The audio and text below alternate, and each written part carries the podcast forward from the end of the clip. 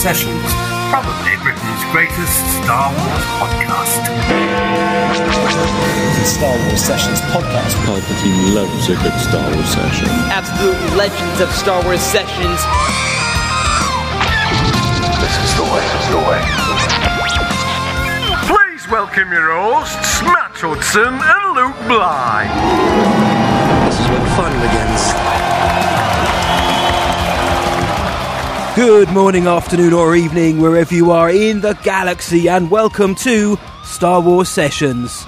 Come for the Star Wars, stay for the sessions. My name is Matt Hudson, aka Jabba the Hud, and joining me here, as ever, in the cockpit of the Essex Falcon. He's the greatest Star Wars man, fan, and buddy out there, and he does love salmon. It's Master Blywalker, I. Luke Bly. How are you, mate? Oi oi salmon oi? Nah, not one. I'll take nah, it. Don't I'll take that's it. Oi oi Savaloy, you're right, mate. Uh, Happy, happy main show. We've been caught up, caught up in the Mando recaps, haven't we? Caught up in the Mando recaps. So if you've been listening to those, I hope you guys have been enjoying it. And we've had like quite a few new listeners, haven't we? Jumping Yes, on thank board you, the guys, sessions which always happens when when new Star Wars comes out. Uh, so welcome, welcome along, welcome along to the Spice Train. Um, yeah, Mando recaps. You know they're dropping at the moment, dropping hot. Um, Matty boy, how are you? Are you okay? Are, are you recovering okay from new Mando content?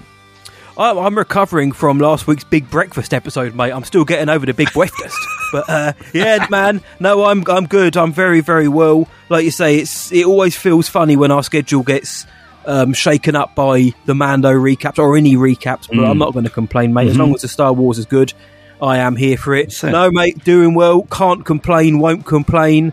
Uh, I haven't got co- uh, tea today. I've got a cherry coke. Other soft Oh. drinks are available. But um, I've okay. outed what you've had for dinner. But I must ask, how are you? Yeah, I'm all right, mate. I'm all right. I am so excited to get into the filth that we've got lined up this week on the sessions, mate. Um, but before we do that, I thought I'd give a little cheeky shout out, just me, um, to our latest patrons, mate. To our latest patrons. So, a cheeky shout out to our latest patrons, Zillow Beast and Lloyd Hunt. Zillow Beast and Lloyd Hunt, who have both joined at the This is Where the Fun Begins tier. Yes. Welcome to the session, sickheads. Yeah, thank you guys. Enjoy all the content, the hundreds of hours of content which you are now privy to, plus the mm. stuff we've got coming in the future. As Lukey Bill always says, we've got some great ideas coming. We've got commentaries coming. Don't worry. We've got watch alongs. There will be lang yaps, okay, giveaways coming soon. And you've got Luke's solo show, my solo show, and a podcast to look forward to. So thank you so much for supporting the sessions. It means more than you will ever know to us. And I want to throw a shout out. I want to throw congratulations to the wonderfully titled Max Rebo Piano Man. He was the winner of the Aftermath Trilogy book set giveaway this week. Oh. In honour of the return of Book Club, he gave away a copy of the Aftermath Trilogy by Chuck Wendig. And Max Rebo, Piano Man, a, uh, a local boy ish kind of guy, he won it. And I'm really pleased that he did. And I hope he enjoys it. If you're listening, May, let us know what you think about the books and keep tuning into Book Club. We love a book club. Well, I'm not, you know, it's not really my thing. So, but I'll, I'll, I'll come along for the, for the song. He likes the The- idea of it, yeah. The intro, the intro you composed was absolutely outstanding. It's fun, isn't it? Absolutely, it's really good. It's very good. Um, and last but not least, I, I promise we are getting to the main show and the Galactic News Round and the Ooh. discussion and all that. Um, yeah, merch, mate, merch. You can buy sessions merch ahead of Star Wars Celebration, whether you are in London uh, next month for Celebration, or if you're watching from home, you know, get get your session swag on. Yeah, go to starwarssessions.co.uk, um, hit the burger, hit the menu, and uh, click merch and explore away. Loads of people have been jumping on that, mate. It's been really nice to see. Um, we've got like a cool 70s, like a that 70s show kind of inspired tee on there that quite a few people have bought. Have you noticed? I want that? it. It's been like one of the most popular designs.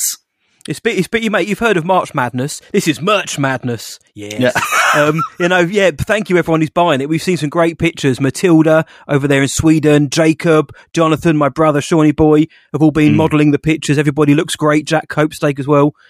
If anyone uh, does buy them, and we know you have been, and you're comfortable with doing so, send us your mugshots. We'd love to see you in the t-shirts because the designs look great, but you look Yeah. guys look better in them. And I want that. I want that session so show t-shirt. So, mate, like lads, just because we're on the show doesn't mean we get any freebies. I've still got to buy it, but I will happily do so because it looks great. Yeah, you know it, mate. It does, You yeah, know it it, mate. does. You know. I, am going to just. We're going to be bowling it around the Excel Centre. People are going to Oh, be like, "So good." Sorry, I know that's an early one in it, but so, good. Yeah, you, There you he get, is. You get the idea. You get the idea. It's funny hearing. I thought I heard I heard Dan Sexton, but I'm I'm being haunted by something else. Uh, uh, the noise that you should never have given me. It sounds like the chimes of Big Ben Kenobi, mate. Which, if it is, I know what it means. So do you. But tell our listeners, what does it all mean, mate? I must mean it's Galactic News Round.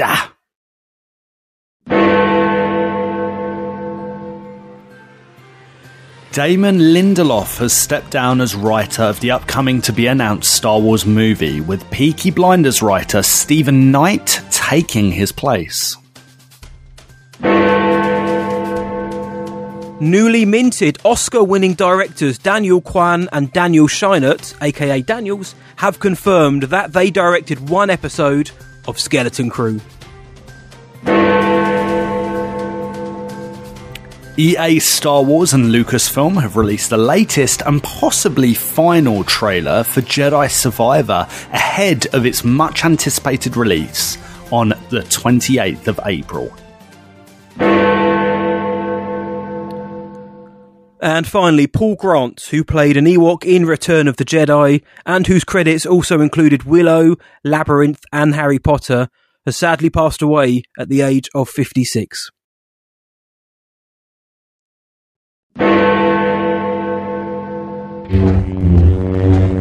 Hello, this is Ahmed Best. I am Jar Jar Binks in the prequels of Star Wars, and you're listening to Star Wars Sessions, which is probably the UK's best Star Wars program. Mate, I was thinking the other day, how good was the episode of The Book of Boba Fett?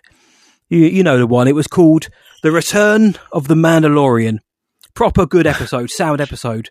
And tonight, we are following suit because we are so pleased to say that tonight here on the sessions. We are also welcoming the return of the Mandalorian back on the show once more. It's Brendan Wayne. Thank you so much for joining us, mate. How you doing? Oh, thank you. Thank you. I'm um, great. I wish I had Bryce to direct me into the moment like I did in Return of the Mandalorian because it would be unbelievable. yeah. my that Yes. I'm excited. How are you guys? I missed you. It's been too long. It it has Great. been too long, is it? I know we've already had a little bit of banter about like if because we're still an audio podcast, but we can see each other right now. Yeah. Brendan's Yeah. got his Arsenal scarf to the right of him. Yeah, scumbag, thinking he's going to win by the, way, league. This was given to me by one of uh, the greatest guy, by a set, somebody who works with me on the set. Andrew Clatter is a great writer. Um, this he gave it to me because his brother was a, a pro footy and uh, um, he had gone out there and that was one of the places they visited and he's he knew that I'm a stupid crazy Gunners fan and um, just so we all know I think they're in a pretty good position right now. Just saying. Oh, yeah. Uh, the the You- you- crow you've is now it. out of my mouth. Yeah. yeah, we, I mean, I don't really talk about footy on the show because I've got no leg to stand on. I prefer not to talk about my team, but um, yeah, I mean, I've got my eye on that Arsenal sh- scarf. It is a bit, it is a bit unnerving seeing it there, but seeing you, Brendan, makes it makes it all worth it. but obviously, I'll bring this around too because I'm an equal opportunity that? guy. That's Angel City. That's the new uh, That's it. women's that's uh, league team Yep. here in LA that I'm a huge supporter of. Season ticket holder. I get to go see the Wow. game with. You know, you guys have had women's pro women's soccer for Yeah, quite yeah. a bit. We're, what, and some European legendary players there. Yeah. Um, we, you know, I never, I haven't been able to in the 20 years I've been coaching soccer. I haven't been able to regularly take a group of kids that I was coaching because I, I generally only coach young ladies. Um, Yeah. I've I've never been able to take them to a game unless like the what the national team came by. So this has been incredible for a dad of three girls to be able to sit there and say, "Yeah, I told you." If you believe in yourself, you can do anything you want. And now look on the field; there they are. So that's my my Angel City. Uh, that's my team. That's my you know like I I can my girls are gonna be able to say like I did with the Dodgers. Um, I grew up with this team, and so it really really cool stuff. Just on the footy note, and I know that uh, just so you know, I'm gonna tell you right now, starting eleven in Star Wars. Okay, hundred percent. Yoda, Grogu are my eight and my ten. Okay, they're my center mids. All right. Gotcha. Uh, Ahsoka is my striker. She's my nine. Okay. Uh, Obi Wan, Obi Wan, and Peli is the trainer, but Obi Wan is the coach. All right. Oh. With the armor as an assistant coach. She's going to hate me for saying that, but she keeps calling me an apostate. so I'm not a big fan of hers anyway Yeah. right now. Mind you, I do have I a Darksaber. Why don't I just be like, uh, excuse me? Yeah, That's right. it. And then Right, um, our defenders, we're, we're going to have, you know, uh, Mace Windu. We'll have, uh, um, oh, oh, I'm not going to say it. Um, I, I have a whole 11 and I'm going to, I'm literally going to send it to you in an email so you guys can, Please. we can banter about because I think it's really important that we understand who's your goalkeeper, right? Jabba. He may not move fast, but he's big and he can get to the top of the, of the framework, you know? Yep, he's Dexter, intimidating. mate. Dexter, Dexter Jettster from episode two, mate. Attack of the Clones. He's my goalie, mate. He's my Hey, goalie. He's loving Boba it. is my uh, outside wing, just so you know. Very much right. like uh, Saka. He's got jets. Oh, Yes. mate. Bukayo, he's God an absolute forbid somebody legend. hit him from behind, he might score on us. That's why I didn't put him on defense. Well, when we we last we last spoke to each other in I think summer 2021, right? So it's been a little Wow, it's yeah. been a little while. Uh, but Brendan, welcome back, mate. And even I actually listened back to the episode we did together like earlier, and in that we were talking about the Euros because the Euros were coming up. And Oh, you, right. and we were like, England, we were like, oi, oi, England, we reckon England's going to do well. And you said, you said, oh, well, keep an eye on Italy. I think Ah, Italy will do well. Papa and it was Bole, Papa England, Bole. and it was an England Italy Italy final. final. And of course, Unreal. it went down to penalties and, you know, the rest is history. But we'll ignore that. We'll ignore Yes. that. Um, you know, We, we- whatever. we speak nothing of Um, it. We'll speak nothing of it. Mate, a lot's happened. A lot has Oh, yeah. happened since we've last spoken. The Book of Boba Fett, and now we're living in a Mandalorian season three world. Uh, and also, worth noting, a post Andor world, you know, post Obi Wan Kenobi. There's been a lot of Star Wars content. Um, first of all, yeah, Mando, lot of people, lot of people love this show. Lot of people have been anticipating the third season of Mandalorian, but I hope you don't mind. Let's get into it. Let's get Let's in, go. let's get into the filth. Let's get into the Yeah. filth. It was always like touted that Mando, well, I think anyway, Mando's kind of like the flagship Star Wars show. Yeah, it's the Yeah. first one. It's the first It one. turned It's- out, I mean, like, right? It, it, it turned out to be the flagship. I, you know, you say that, and it's funny, yeah, yeah, and I'm going to, sorry to cut you off, but it's, it, it's really important to know, like, uh, and this was through everybody's effort, not mine, not, you know, Pedro's, not Latif's. This was everybody. This was a we thing. And I'm a big fan of we, not me. And like, if you look at it, we were the flagpole for Disney Plus being created. Like, we gave them a base. It wasn't all their old movies in the MCU. It was this new Star Wars show. And I had no idea how much was truly riding on it, which is great because then you don't feel the pressure of it. But you're right. Yeah. Yeah. Yeah. It's a, like a big deal, right? Yeah. It's a huge deal, mate. And it, obviously, it's kind of given birth to this larger Star Wars continuity now with the Book of Boba Fett and with now upcoming Ahsoka, Skeleton Crew, that sort of thing.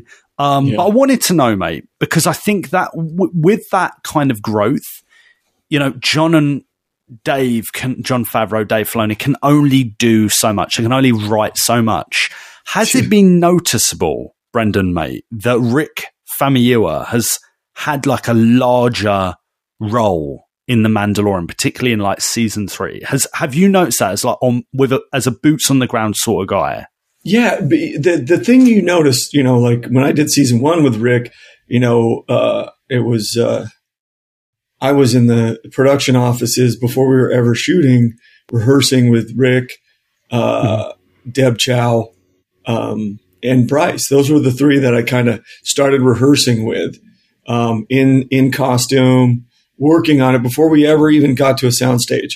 And um, with Rick, it's great because he's uh, he's like he is the definition of cool as the other side of the pillow. Like Yes. He he, he doesn't um he understands what vision and what story because he's got to tell the big story versus us uh, as actors or, or, characters in the story.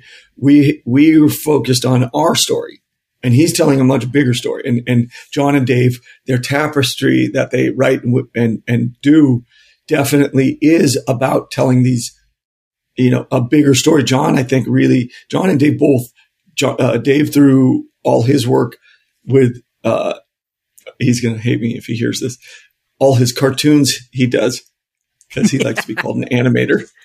All his beautiful Saturday morning cartoons, um, Looney Tunes, and then, uh, and then you know Jon having you know saved not saved but created you know the, the Marvel universe starting with Iron Man, and then they were able to build out off him. If you think about it, starting with Mando, they're able to build out off Jon again. Now, Jon has a lot more, I think, control within the sphere that he's doing now because he has Dave as his partner. So you're you're talking about two uh, an incredible uh, filmmaker and then uh, an incredible uh, uh, series maker in, in Dave, and mm-hmm. then also he's you know it's almost like uh, God handing down, you know, the stories to somebody. You know, it's George handing down stories to Dave and and understanding the canon like Dave does every day. Yeah. There's a question, you know, we're FaceTiming Dave if he's not in the room. So um then all of a sudden you have Rick and Rick uh and I got along incredibly well. I think it's because Rick remembered that when we were in grammar school and then high school, we played against each other and he dunked on me and he remembered it yeah. no before I did. So like I've been around no Rick way. for a while. So I'm yeah, no, swear to God, dunked on me. And I was like, oh, this is terrible. And he remembered, like, just was like, you know, I'm like, uh, I'm gonna go hide in the closet. So, but yeah. he, you know, like in, uh, episode two, uh, when I fight the Mudhorn, I can't remember the title. Chapter two. Um, there's that moment where I have the blade. The vibro blade is right there. Um, no. Is that the one? Is that the no, one? this mate? is this is made by Big Fred's Customs, and they're awesome for doing nice. it. Send it to me. Um, but they, uh, but that was a big moment for me, and so for them to send that to me was a big deal because, and no one knew this at the time, but there's this, you know, I'm in that mud and I'm holding the knife up. I think we talked about it being freezing and miserable. Um, and I, I looked at Rick and I'm like, this looks stupid. And I hadn't seen the playback. And he's so mellow. Like if I'm a director and somebody said that to me, I'd be like, what do you know, you peon? Get out of here. I'm telling a bigger story. but he didn't. And he's so kind and good. Um, and he goes, you know, uh, this is your night moment. This is it. Like if th- this is all you got and you're just, you're sitting there and you got this knife out in front of you and, ah, uh, the helmet's on and I went and looked at it. And that was when I knew, oh my God, this guy's, his vision is beautiful.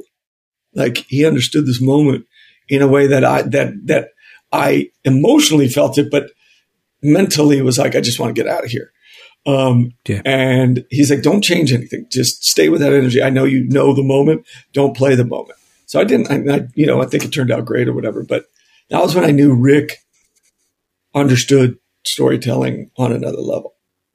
Like yeah. I'd seen his stuff, but you, I've seen a lot of good work, and then met the directors and been like, "You're lucky you have a great editor because you're terrible." Yeah.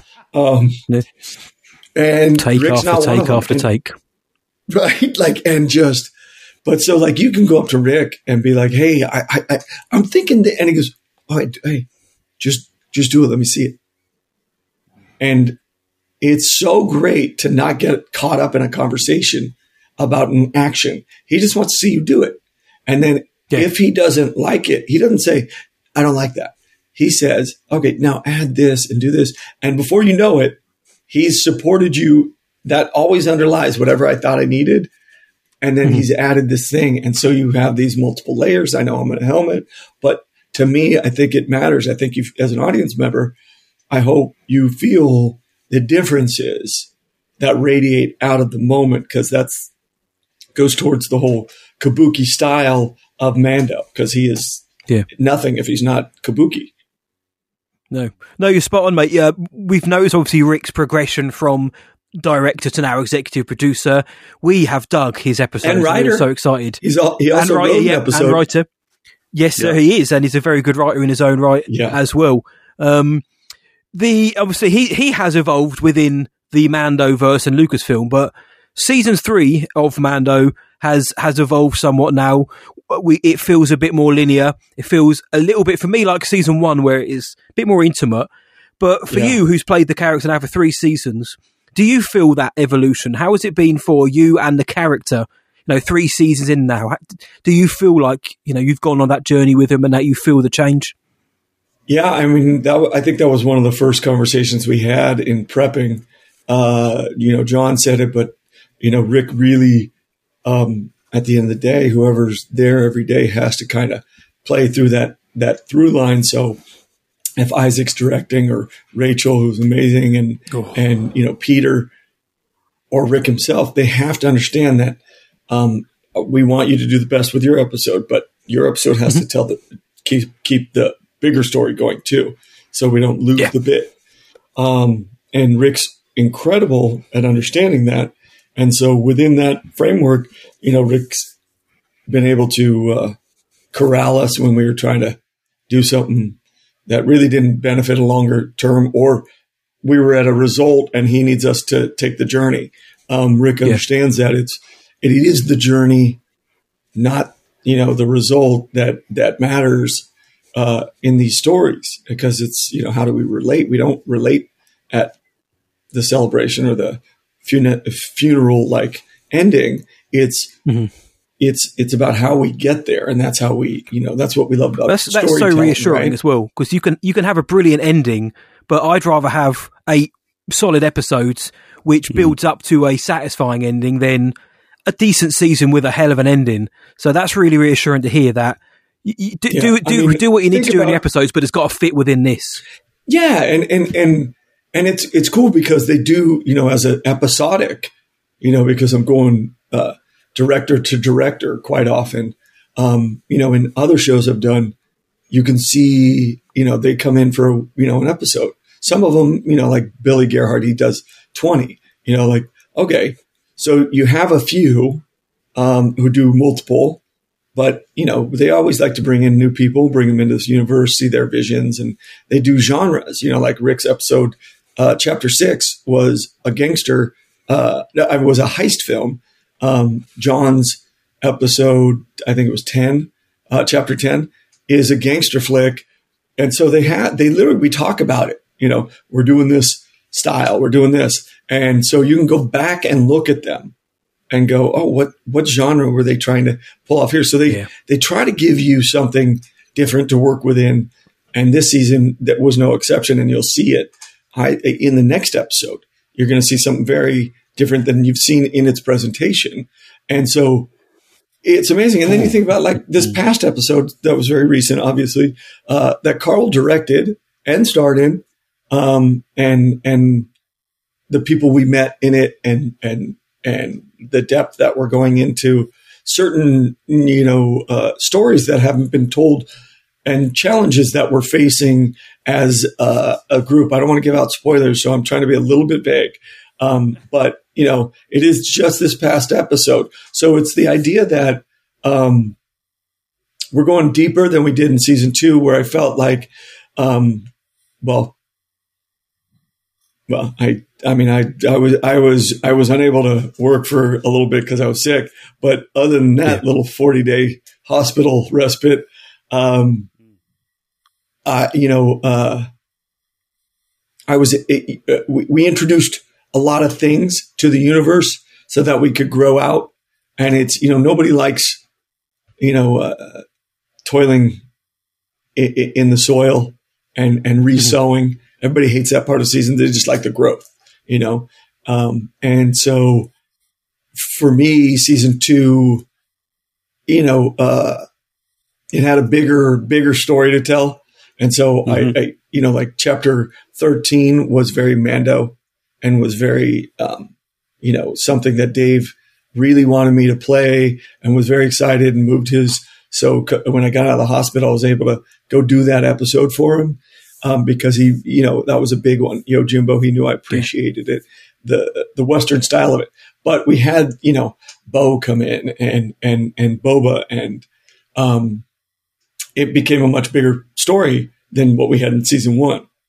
Um, and so, uh, for you know, for good or bad, that's to that's to the audience. I think people still enjoyed it. I think this one definitely comes back in, and now we're we're we're we're continuing the story of Mando's growth from season one, right? You know, of what is he, what is the creed, Yeah. what does it all mean? And it was never just Yeah. going to be about you know Mando's singular journey, because as we've noticed through season one, he he started to believe in people outside of his you know uh, little covert, and all of a sudden, you know, Greef becomes somebody uh, and earns his trust, and they earn each other's trust, and then uh, uh, uh, uh, Bo, who chose not to fight for this sword for the for what she might have thought was a, a better thing, and then now she's been you know dumped by those who were in her clan, and maybe she's she's going to get usurped into this other one. What's going to happen? Like, how does that work? I'm very curious uh, as a fan, although I know it all. Um, I still watch it, and I'm old enough that the, my Alzheimer's makes me forget a lot of stuff, and so it's great for me. Well, I- okay. There's a lot to process in that, mate. There's a lot to process in that, and that's, I that's got some like curious things that you might be like, go back and listen, and be like, why didn't I ask this? Yeah. I did, I really did. yeah. yeah. You know it, mate. You know it, mate. Um, but I, well, I was actually going to ask this anyway. Yeah. I've got this written down. There's something I've wanted to ask you, but I think it's it's it's great to ask it now. It's almost expanding on your point. It's it's simple one, mate. We are now four as of recording. And as and as of release, we are four episodes in to season Yeah. three. We're halfway through the season. We got another four to go. What is Yeah. your you don't have to give anything away. What is your favorite episode of this season? Ooh. Have we seen it or is it yet to come? And if so, which which number? it might be. I mean, okay, so for different reasons, different episodes have uh, a lot of uh, meaning. Um, whether Yes. it's the enjoyment of the the cast that came in for this, you know, uh, episode, or the director I get to work with, or the story point I get to kind of, you know, uphold in this moment. Mhm. Um, Yeah. I don't think I've I I have had a uh, my favorite one yet. Uh, it is not. I don't think it's even close. Actually, it hasn't. I my favorite is yet to be seen. Um, I Okay. would say. I mean, He's thinking. I I mean, there's there's there's there's some things that happen in the final episode that are pretty you know epic, but Oh. Okay. um, I mean, of course, you're going to have that, right? Like, what Yeah. are they going to write? Something dull. So, Yeah. um, but did I like? What did I? I I loved. Um, you know, I didn't get a I didn't get a Filoni episode uh, Okay. directed this year, but Okay. I did get to work with Bryce again, and that is one of the highlights always. So Yeah. She's great. She's phenomenal, I mean, isn't she? and I'll, uh, you know, but then like you know, like I worked with Isaac, and his style of working That was is great. one hundred percent. Like he knows what he wants when he walks in, and he doesn't, you know, like he doesn't mess with it unless it's not what he wants. Like he very much understood, you know, like the previs that we had, and that's what he was expecting, and that's the story he's trying to tell. Um, and that's not to say that other people's approach it, it isn't just as enjoyable; it's just different. And um, the way he worked was so confident and he understood what he wanted and he got it and he didn't dilly dally. And it was really impressive because this is this is his first time in something so um, CGI yeah.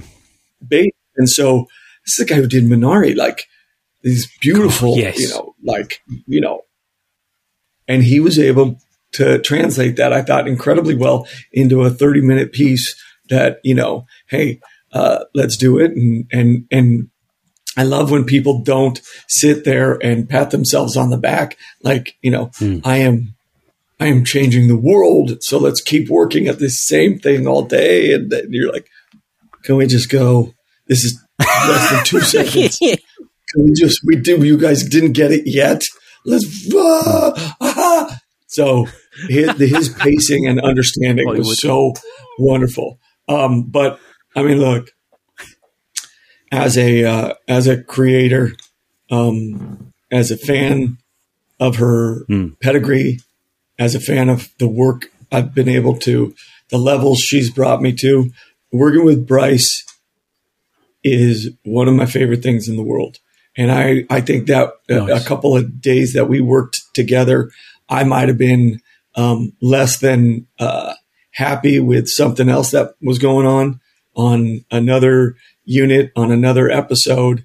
And, um, you know, I do take a lot of, I stopped taking pride in it, but I, I, I do take a lot of, you know, um, dignity in, in, in wanting to tell Mando's story and wanting it to be, uh, uh, honest and not shortcuts so we can, you know, do this or that or whatever. Like I want it, it matters to me. He matters to me. His, his creed, his, his physicality, my acting Yeah. within it, even though Pedro's going to voice over anything that I'm doing. Um, those things mean a lot to me. And if you're going to take the time to hire me and pay me, I want to, I want to do what we've done from the beginning. And Lateef and I working together. And when he doesn't feel safe in, and I don't mean like he's going to get hurt. I mean, like he's, he, Yep. he and I take responsibility for Mando and what he's doing. And it means a lot to us. So I was, I was in a, in a hot place.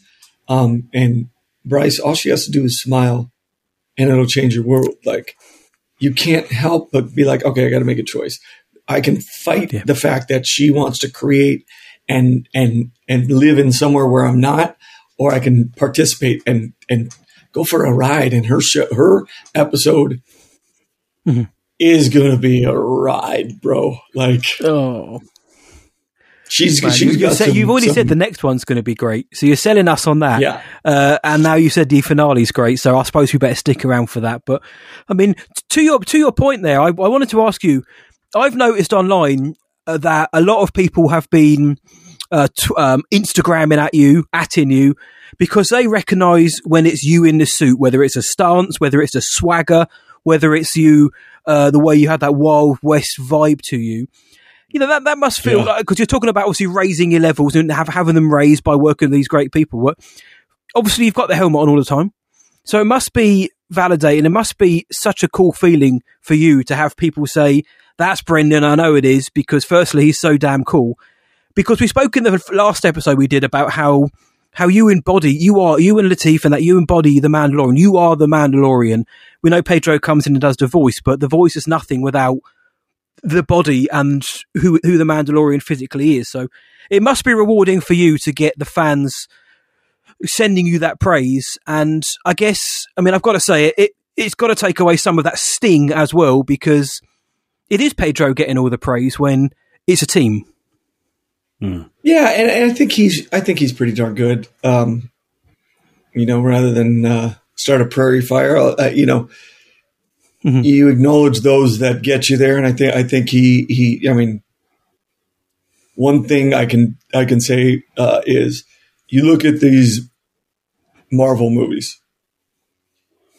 How now? Most of them, I don't think any of them wear a helmet outside of their character, right? Um, but how many of those guys, other than Tom Holland, speak and shine the light on the guys that make them look so physically amazing, right? Yeah, it's a great point. Now, I'm not, I, I've told you all before, and I'm going to say it again. I'm not a stuntman. They labeled me that, and that was their choice, and they're allowed to do that. But I've, I've never been paid for a stunt in my life, and I'm not being cheeky. It's not like a, you know, I love, you know, I get paid to sit. Like there's an old adage on set that, you know, uh, they don't pay me to act. I do that because I love it. They pay me to wait. That, that you know, like that's an old one, you know. But that, I don't mean it that way. Like I like Lateef is an artist and he's a stuntman. He won the first Emmy, first individual Emmy as a stuntman ever for his work as the Mandalorian. I was not nominated. If I'm a stuntman, why wasn't I nominated as well? Yeah. I'm not. So I'm a trained actor. So um, you know, it's a tough one. Uh, you know, tough pill to swallow, maybe sometimes for somebody. Um, I'll just take, you know, I'll continue. Like people, you know, do recognize it, and I, that's why I love talking to y'all and getting to conventions now that I'm allowed to. It's really cool because I get to sit and talk to people in a way, um, so they actually understand what's going on, so that they, um, you know, like when somebody comes up to you and says, "Hey, um, you you pulled me out of a deep depression," and you're like, "Ah, no, you know, whatever. It was the show, and it is the show, and it, it's all the writers, it's the the grips, it's the light, it's all those guys. There's no question." Um, but when they tell you their story, I can't negate them because it's important that they get, you know, they're heard and I received that present. Um, I do like to be humble about those things uh, Yeah. because it is like Mary, my costumer, that poor woman having to deal with me. I'm like a two year old, you know, who's got a full diaper. Like, I'm sorry, Mary. I love you. You're amazing. There's not a better ever. So, um, but that said, you know, I, they have me there. So I, ha- I accept it. And I, you know, and he's t- like one guy, he's, he was talking about, you know, he had PTSD as a, as a, a, a policeman in the Netherlands. And, uh, he was getting out of shape and he was just sitting at home and, and the show came on. It was the first season, I guess. And he said, I watched you and, um, I learned early on your role in this and I can't thank you enough because you got me to get back up, get in shape and I'm back on the force and doing things. And when you hear things like that, you know, like people, I was in the hospital for 40 days. I, I flatlined a few times and I came out and I did, I was able to do season two because I love Star Wars. Like that was one of, I mean, hold on. My family's going to beat me. I came back, obviously, with their support and their love for me. Um, but one of the things that made me, beyond that, like made me drive hard to get healthy quicker once I got out was the idea that I wanted to get back to what I did because I love it. I love Mando. And so, um, somebody coming up to me and saying, you know, I was in the hospital and I, the only thing I could really watch was you. And I understand it because the only thing I could watch was reruns of Friends. So that person was lucky in spite of their leukemia diagnosis because they had that to watch instead of Friends. No, I'm just kidding. Anybody who wants to hire me from Friends, I'm, I'm just kidding. Um, but, uh, Comfort. so you it? talk It's about the comfort. fans, like I, I see it on the Instagram. I don't get a big head from it, and I'll tell you why. Um, I was taught from a young age uh, that those kind of opinions can turn quickly. Uh, my grandfather, uh, you know, those kind of things. Then nobody ever gave him credit for his acting. They always just said he was playing him.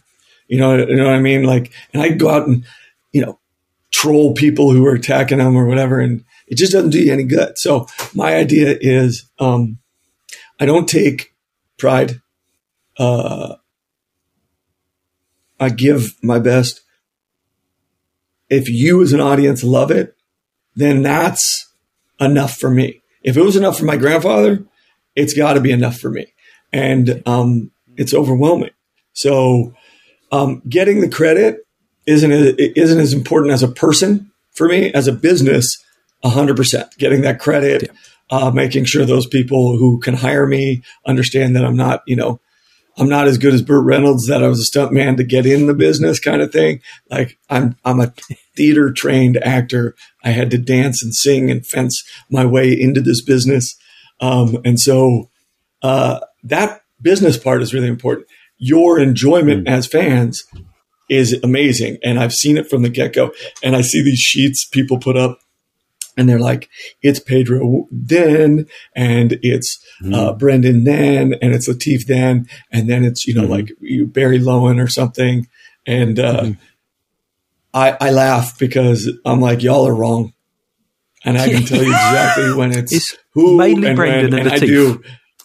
Yeah, I mean I I can tell you anybody, whoever anybody is in the scene, I know when and I know how much and I know, mm. but I love seeing these, you know, like, uh, oh, check out my, okay. So I don't search this up. I don't like to go on and, and do those deep dives, but my kids do. And I'm like, girls, be careful because some people say some nasty stuff. Um, but my hmm. 24 year old, she's old enough to figure it out and she does that. And, um, she'll be like, dad, oh my God, you got to see this. And she knows like I, negative stuff. I'm like, keep it away. But then she'll show me like, look at this sheet of you know, it's Brendan when it's this or that and this. And then, you know, like uh, all of a sudden I had, you know, like a nickname of Swagger Mando or Gunslinger. And I'm like, yeah, what about actor? Oh, yeah. What about, yeah. Uh, yeah. Oh, there's, uh, I'll tell you what, there's a, there's yeah. a scene coming up. You asked me about what my favorite was. There's a scene coming up, um,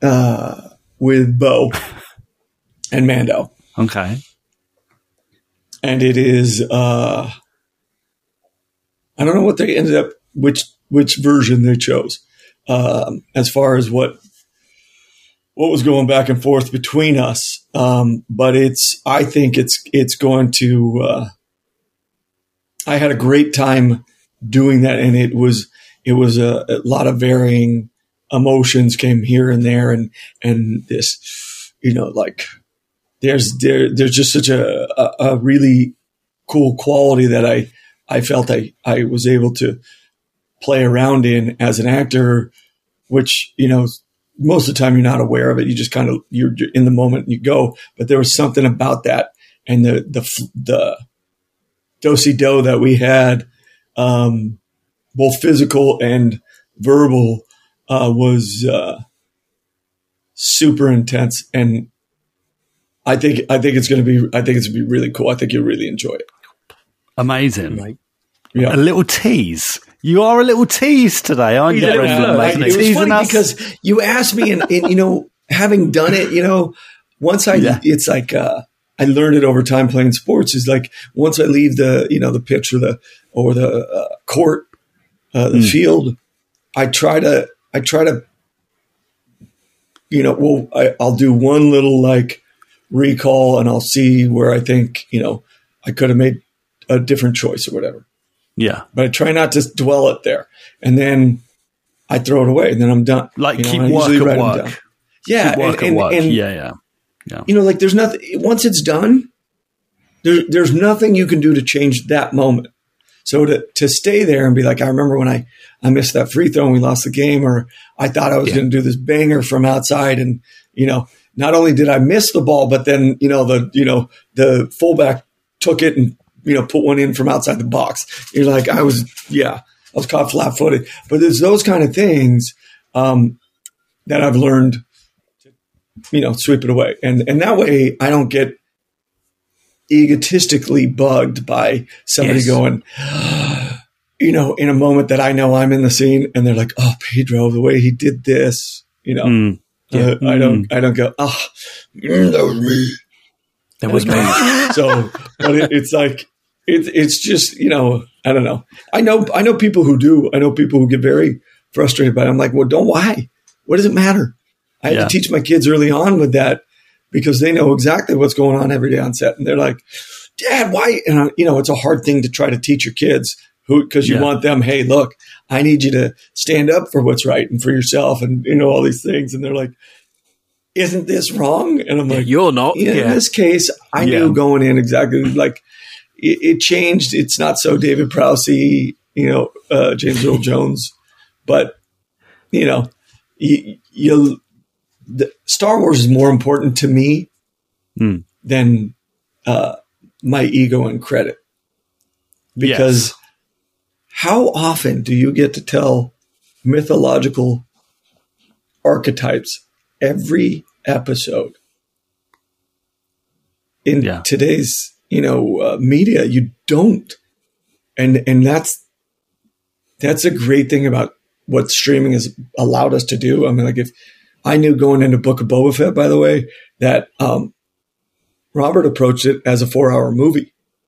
So if you don't look at it that way you can whine and, and complain about, you know, uh, uh, but that's really what streaming has become, which is this, Yeah. you know, like uh, more, you know, Game of Thrones gets to be this instead of, oh, we got to, we had to fit two hours because nobody wants to sit in the theater longer than two hours, unless, of course, you're going to see John Wick tonight. So that's like, uh, that, that's like, that's like a big deal to me. Like, like, um, and I think people are, even the producers on on things are, are a little disingenuous about that. Like, no, come and watch every episode and be satisfied. Like, no, you got to understand. Um, like we did when we were kids. I mean, I don't. You guys aren't old enough, but like I had to sit outside 18 hours to watch Empire Strikes Back to get a ticket. I didn't get the seat I wanted. I had to be outside the theater and just get a ticket and be stoked about it. So if I sat in the front, I sat in the front. Like, Yeah. you know, it's different. You, you like sometimes you just have to have the patience and not get what you want right now. And it's so Yeah. antithetical to what we're living in. So yeah, yeah. And I that's the answer thing, any isn't it, with, questions like- there. Yeah. About three, which is great. yeah, mate. Yeah, and I God, think it's terrible.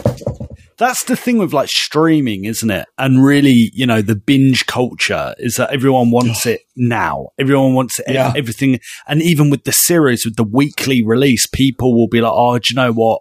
You know, this this is rubbish. I think this or this isn't happening." It's like, hang on, mate. You know, we've not even seen, you know. Two episodes, not seen three, we've not seen four, we've not seen the rest of the season. So you can't just write off the season, you know. If you're a fan, Yes.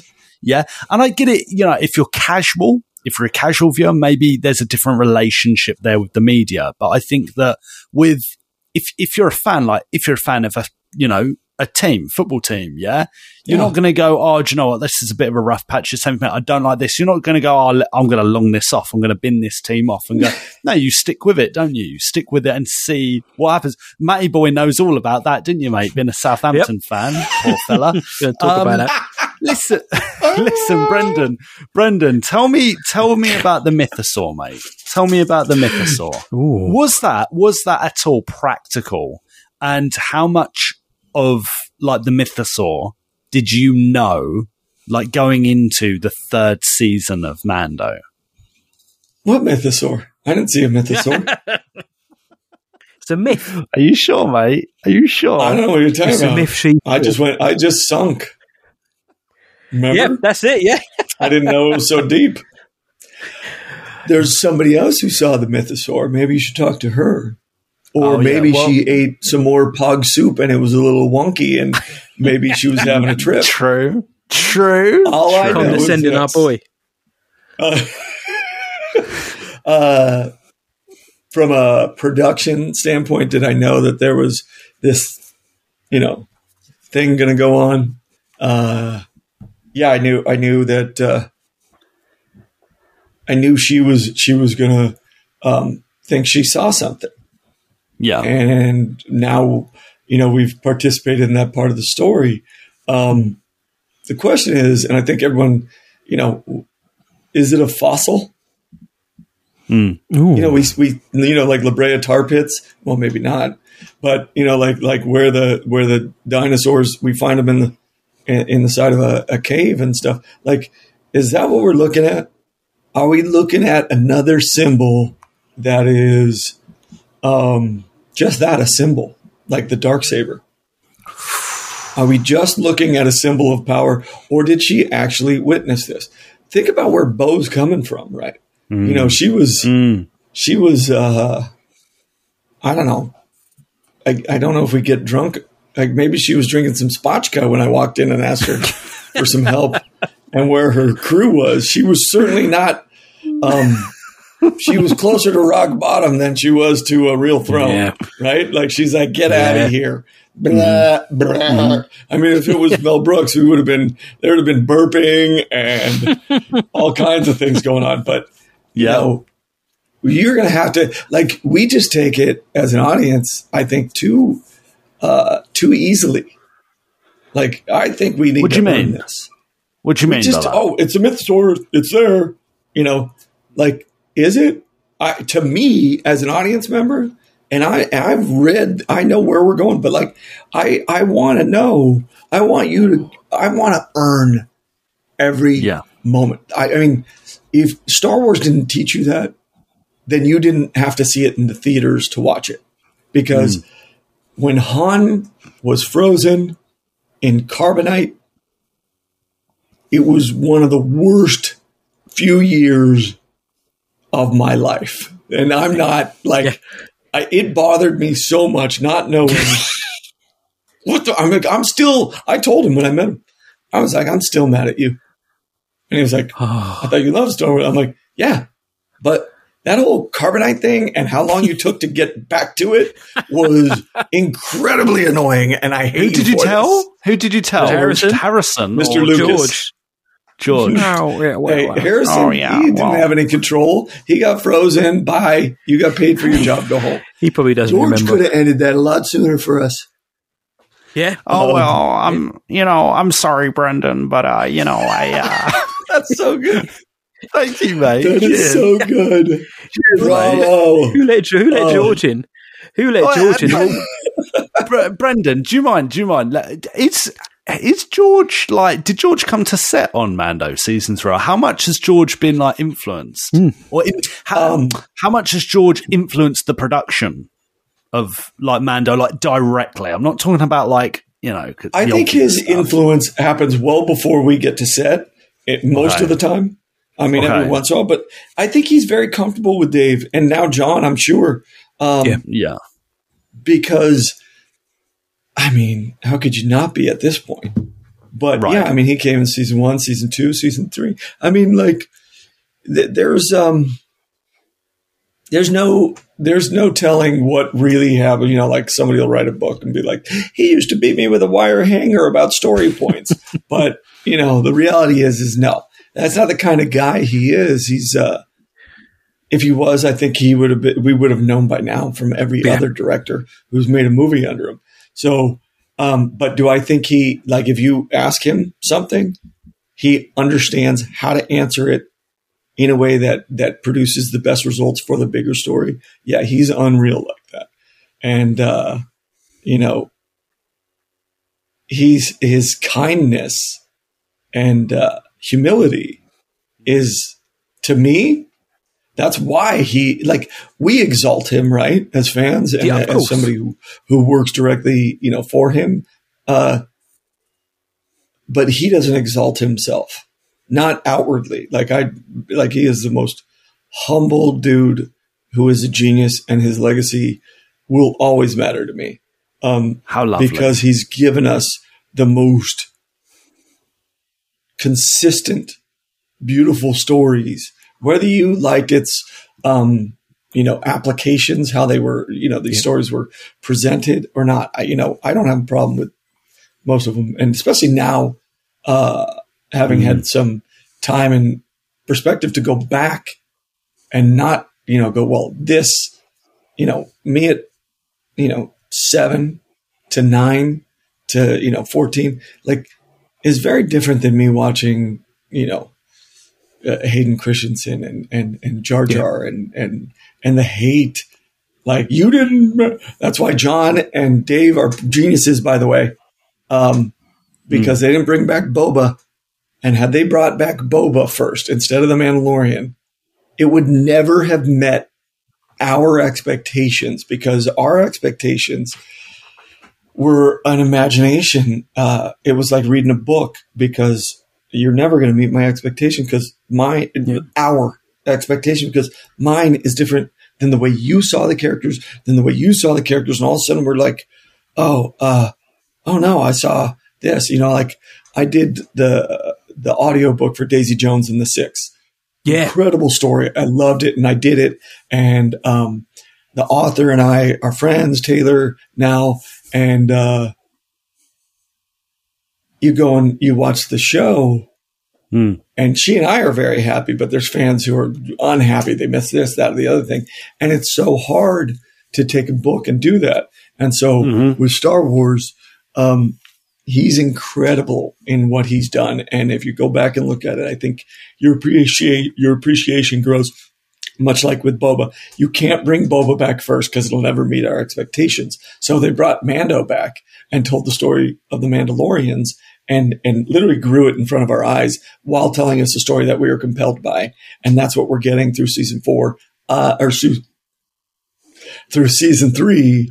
And it's this this incredible process that we're doing. Uh, and it's only only a George Lucas foundation, and now John understanding how to tell this incredible bigger story, and Dave who who was you know entrenched and and Mm-hmm. he's like he's like that oak tree that you just lean up mm. against and know you're you're mm. safe and, and sound.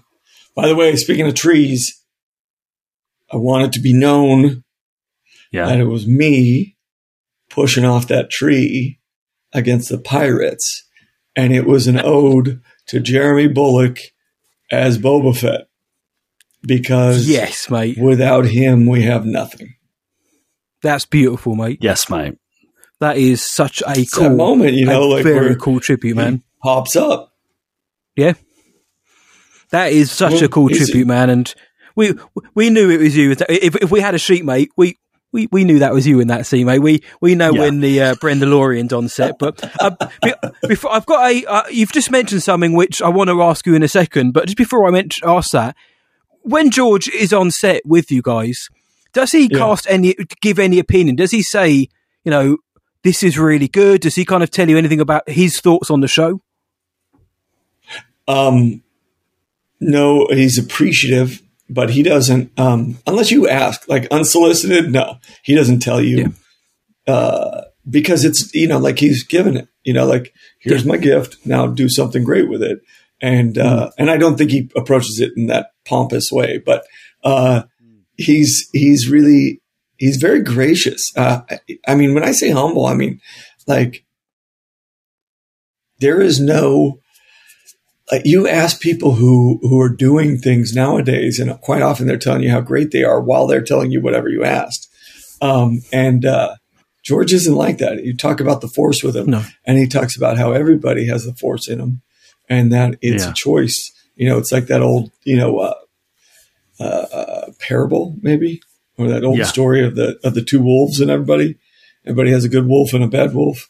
And the, you know, the kid, you know, to shorten it up, the kid says, you know, well, which one, you know, and the dad says, or the or the uh, head of the group says, uh, it's the one you feed, and that's the way George looks at the force. Which one, the good force or the bad force? You know, what is it? And it, it's every one of us has it, and which one? Do, which one do you feed? Do you feed the good one or the bad one? And uh, That that George know, guy, he uh, knew what he was talking about, didn't he? I guess.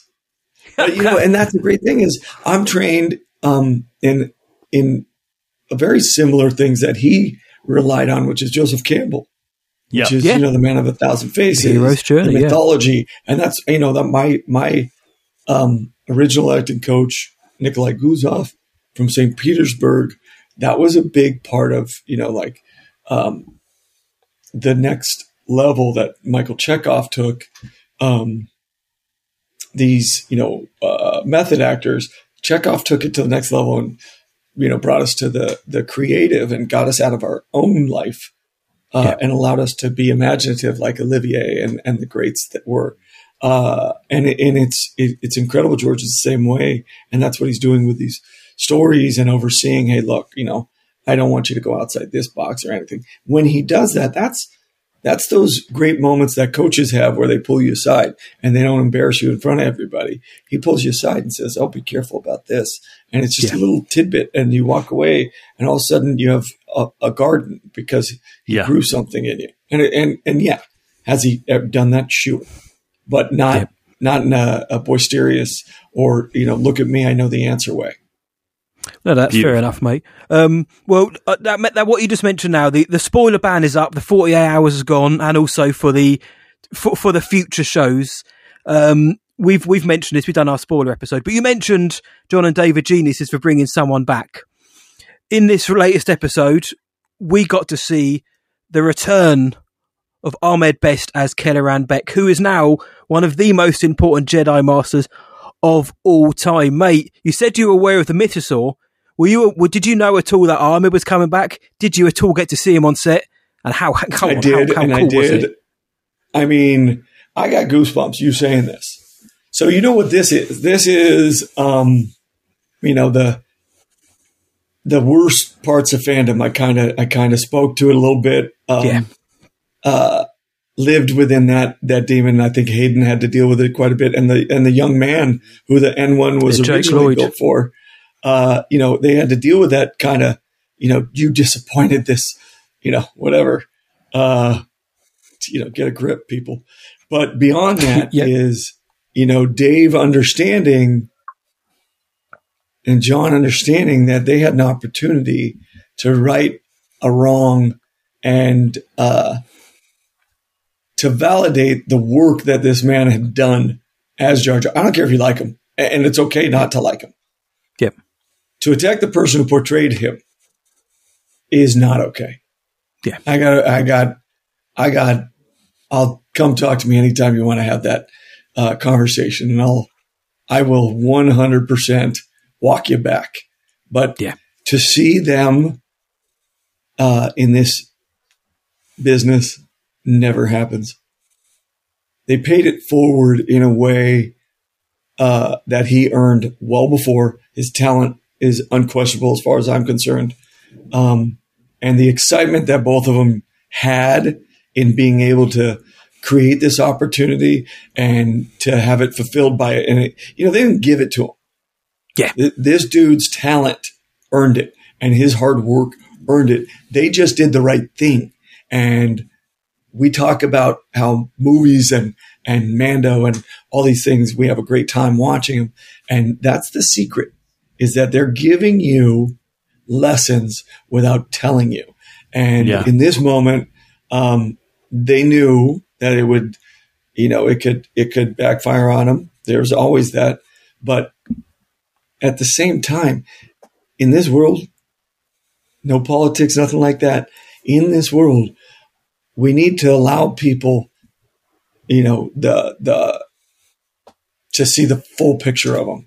We we cannot allow a glimpse to define somebody. It's Yeah. it's preposterous.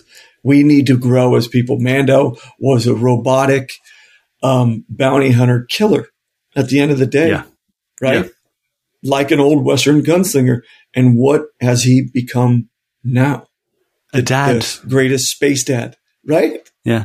Yeah. Yeah. So Yeah. let's allow the redemptions and and and and Jon and Dave should be applauded for having the foresight, the courage. Uh, although I don't think courage is a really good word because Ahmed is so talented. There was no question he was going to succeed. And so to see this thing and to know it was coming was such a, a, a just a- an exciting, really cool thing.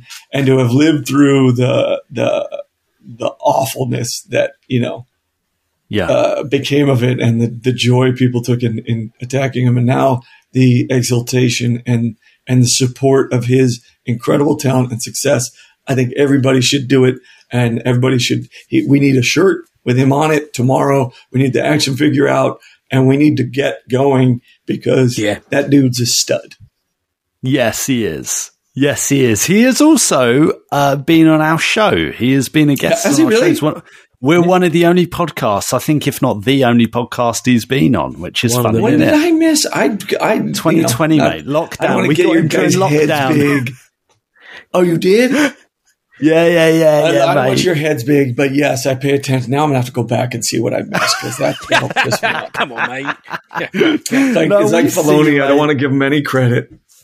we see you. We see you. We see you. Listen, um, we mentioned it up top about how the Mandalorian has really given birth to this extended story. Okay, so I'm going to ask Brendan straight Yeah. up. Ahsoka. Um, I'm assuming we're seeing more of Ahsoka in London. Uh, we know we're getting a panel all on Ahsoka on the Saturday in Star Wars Celebration London. Um, Oh, that means of you're getting something special, yes, mate. right? Yes, mate. Like they're not they're not going to do a panel and not do what No. they did at Celebration last year, right? Exactly. And Yeah, I hope don't know anything. I'll tell you right now. Look, I wasn't even invited, so I only know this. That's pretty bitching. Uh, I didn't realize they had that panel going. So, Yeah, man. uh, dude, uh, first of all, Rosario Ahsoka. Yeah. Just, Bang on. I mean, so David, you know, like I had asked him, hey, you know, I'd like to um, learn, you know, what what you need to know to be a director on one of these episodes and and tell your stories. I love the way you tell your stories. You know, I've watched Dave grow as a live action director. Um, so I was able to go in and look at his. You know, there's a difference between like looking at, you know, I've done a storyboard before, and then there's Dave doing a storyboard. And so, like, oh no, it's that one. Can you see? Those are all pieces that he draws for me at the end of like seasons. It's just No, you know, Lando, you know what he's standing doing, in the doorway, or you know, like Dave and- Dave Filoni's. yeah. And I can't get any closer because I'm all plugged in. But No, no, it's all Uh, good, mate. Just, It's just send good. them to us, us- mate. It's fine. you We'll have a closer send look. Yeah. oh, good, yeah, yeah. No, I will. I will. It's great. Like, Oh, but it, you know, it means world. You know, to me, you'll you'll edit that part out where I said that it means world to me because again, Dave's head it can't fit in a room. No, I'm kidding. Um, on that cowboy hat But, anymore. uh, yeah, exactly. Uh, the cowboy hat I gave him. I finally gave him a cowboy hat that fits his head. He's finally wearing one that doesn't look like he's a little boy in his, you know, or like he's a grown up wearing his little boy hat. He got so mad. He's like, "No, it looks too big on me." I'm like, "Dave, no." But for my, you got know, big boy my hat. birthday this year on set, he drew this, and um, Whoa. Oh, it's just wow. it's it's it's epic. And then everybody wrote on it. Um, boy, that was a joy reading some of those. Oh no, I'm kidding. Um, All polite, I'm sure. oh yes, really, Yeah. not nothing that children couldn't read. My kids can't read it. Um, That's amazing, though. but yeah, um, so uh, Yeah, so, Ahsoka. so Ahsoka, Beautiful. yeah, Ahsoka, Skeleton Crew, the Book of Boba Fett season two, Mando season four. Is this all stuff we should be Can't wait to see looking it. forward to? Oh, I mean, I can tell you this Mando season four, if I go back, I 100% would look forward to it. Not because of me, but like, uh, like just in, in general, you know, like, um, I've heard the, the arc of it and I know he's done writing it for season four. Ahsoka, I know, I know what Dave, uh, what Dave's vision looks like. And, you know, we all know that he loves like the samurai, you know, Yeah. that's, that's, you know, and so, uh,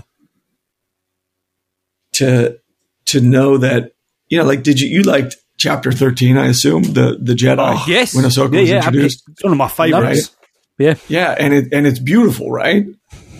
So Yeah. I think it's going to be uh, end result. I haven't seen all of them, you know, uh, episodes or anything like that, but end result, it's going to be beautiful.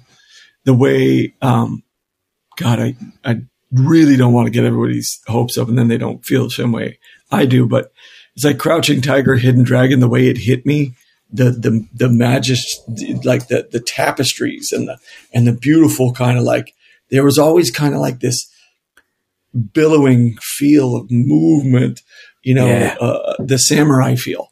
Um, I really do feel like that's the presence, you know, Rosario as Ahsoka and the presence of her and and the way you know she took to this role and the way she uh, attacked her physically and the way her her stunt doubles uh, and everybody involved um, I'm telling you it's going to be whereas whereas Mando is going to be gritty uh, uh, it's always going to have that kind of like uh, Western hard edge in moments.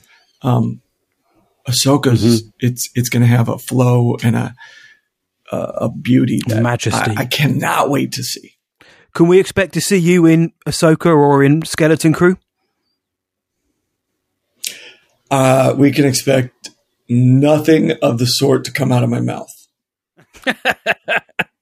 we just have to wait and unlike, see unlike the uh, you know Bo Katans and and and Moff Gideons of the interview world, I respect the NDA that I get yelled at about all the time, even though I'm the only one who respects the damn thing. Um, I respect the story. You know what? You know what it is, honestly, and it's probably uh, why I am uh, in the position I am. Uh, mm. I am an audience member and I love, I don't want the story told to me. That's why I won't go to yeah. like, I won't go to movies with my brother Chris because if he, you know, especially like if it's a whodunit kind of thing, like he, the whole time, even if he's wrong, he's telling, oh, this is what, and you're like, dude, the f- that's why I turned down the friggin' analyst during a, a, a game. Like, I don't shut up. I want. I came to the movie yeah. not to be the smartest guy there. I, I, I come to these stories Experience to watch them unfold, and so um, I'm a fan first, and that's why I love what I do when I get the opportunity to do it. And so um, it's funny because uh, I look at game day because I'm going to throw this out there, and I know you guys are in a pond across the pond, um, but you know I coach a local high school. My kids aren't on the team. I also coach my kids' team, but I, I coached a local high school, and it's important, I think, um, as humans, that we go yep. and do these kind of things. Because I was asking myself, how do I, how do I give back to the community, and where do I post it? And I realized I don't need to.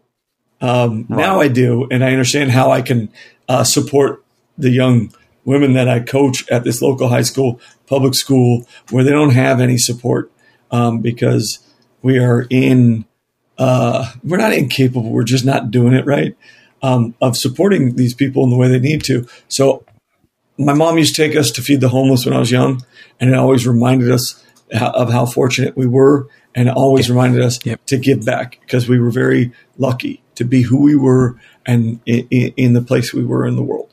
And so I, I wanted to remind myself first and also my kids of the opportunities that we're given that everyone doesn't have. And so I went to the local public high school uh, when they had an opportunity for me, like to find the way that we give back the best. Like you guys are doing a beautiful job. Honestly, don't get a big head. Thank you. Because I'll come and smack you if it does. Uh, but like, you do a beautiful job.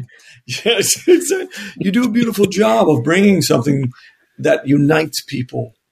Um, yeah, you know, you. just watching the show is one thing, and it's really cool because it does it. I've seen it unite grandpas and and grandchildren and great grandpas and and grandmas. I, I have yeah. to be inclusive because it really has, especially Mando. Because with a helmet, I have as many uh, young women fans because they don't see the limitations yeah. of you know the the voice that you know being male uh, and that's the beautiful thing that I've found with men. So it relates to, you can relate to it no matter what. Cause, and now with Bo there, we really do have that ability um, yeah, yeah. for that all inclusive feel. Um, and it's really cool. Uh, so getting out on the field and doing what I, what I love, I'm, a, I'm super passionate about coaching and, and the effect that team sports have on us. Um, not not the hooliganism, but in the uh, idea that we're uh, we're we, we're passionate about our teams. Our teams are passionate about their end result. We learn on the pitch or, you know, the court or the field, whatever, um, how to overcome obstacles. Mando learns how to overcome his limitations and their personal limitations. We are limited only in our mind until we push out the boundaries. And that's what Mando does. And that's what I try to convey to my teams Mm. that Mm. you, you can't, you're, I have to do this too. You're not allowed to use the word can't. I can't do that, coach. I can't do that, uh, kid.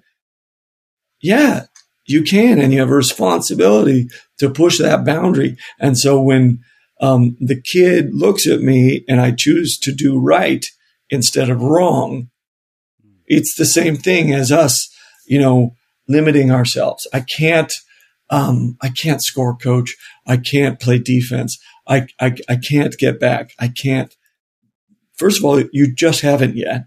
Number one. Yep. Number Yeah. two, um, you need to push yourselves. And, and we think that we get things now and, and we forget about how we earn things. And, uh, there's so, and, and I, I thought that that was a big issue in the world about understanding how to earn in spite of, you know, our need to have it now.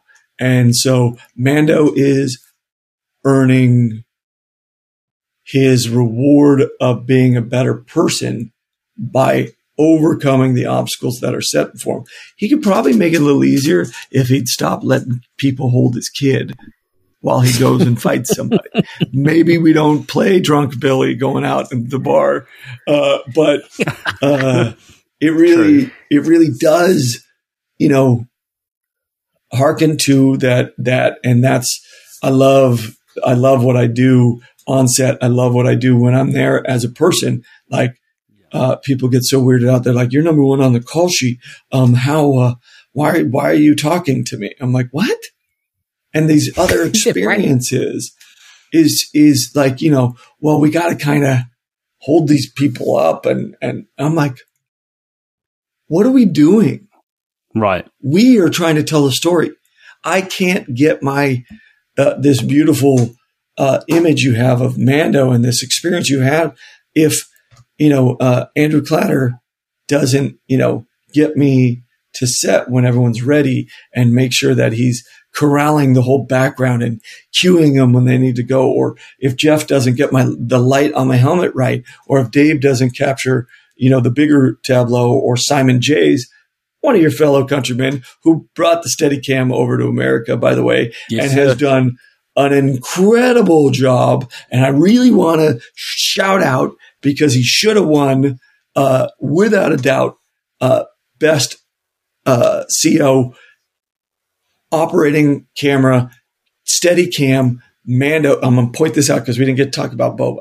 So in Boba, Mando walks in with that limp, right? He comes down Yes. the elevator, Big Right. one shot. gets in the elevator.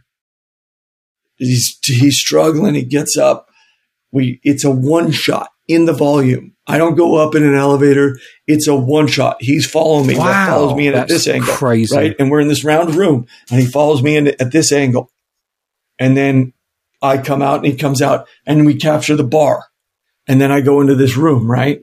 And then we have a load change while we're filming still. I go in, I throw the head on, the she, you know, they try to shortchange me. I say, well, I'll take the head back, whatever.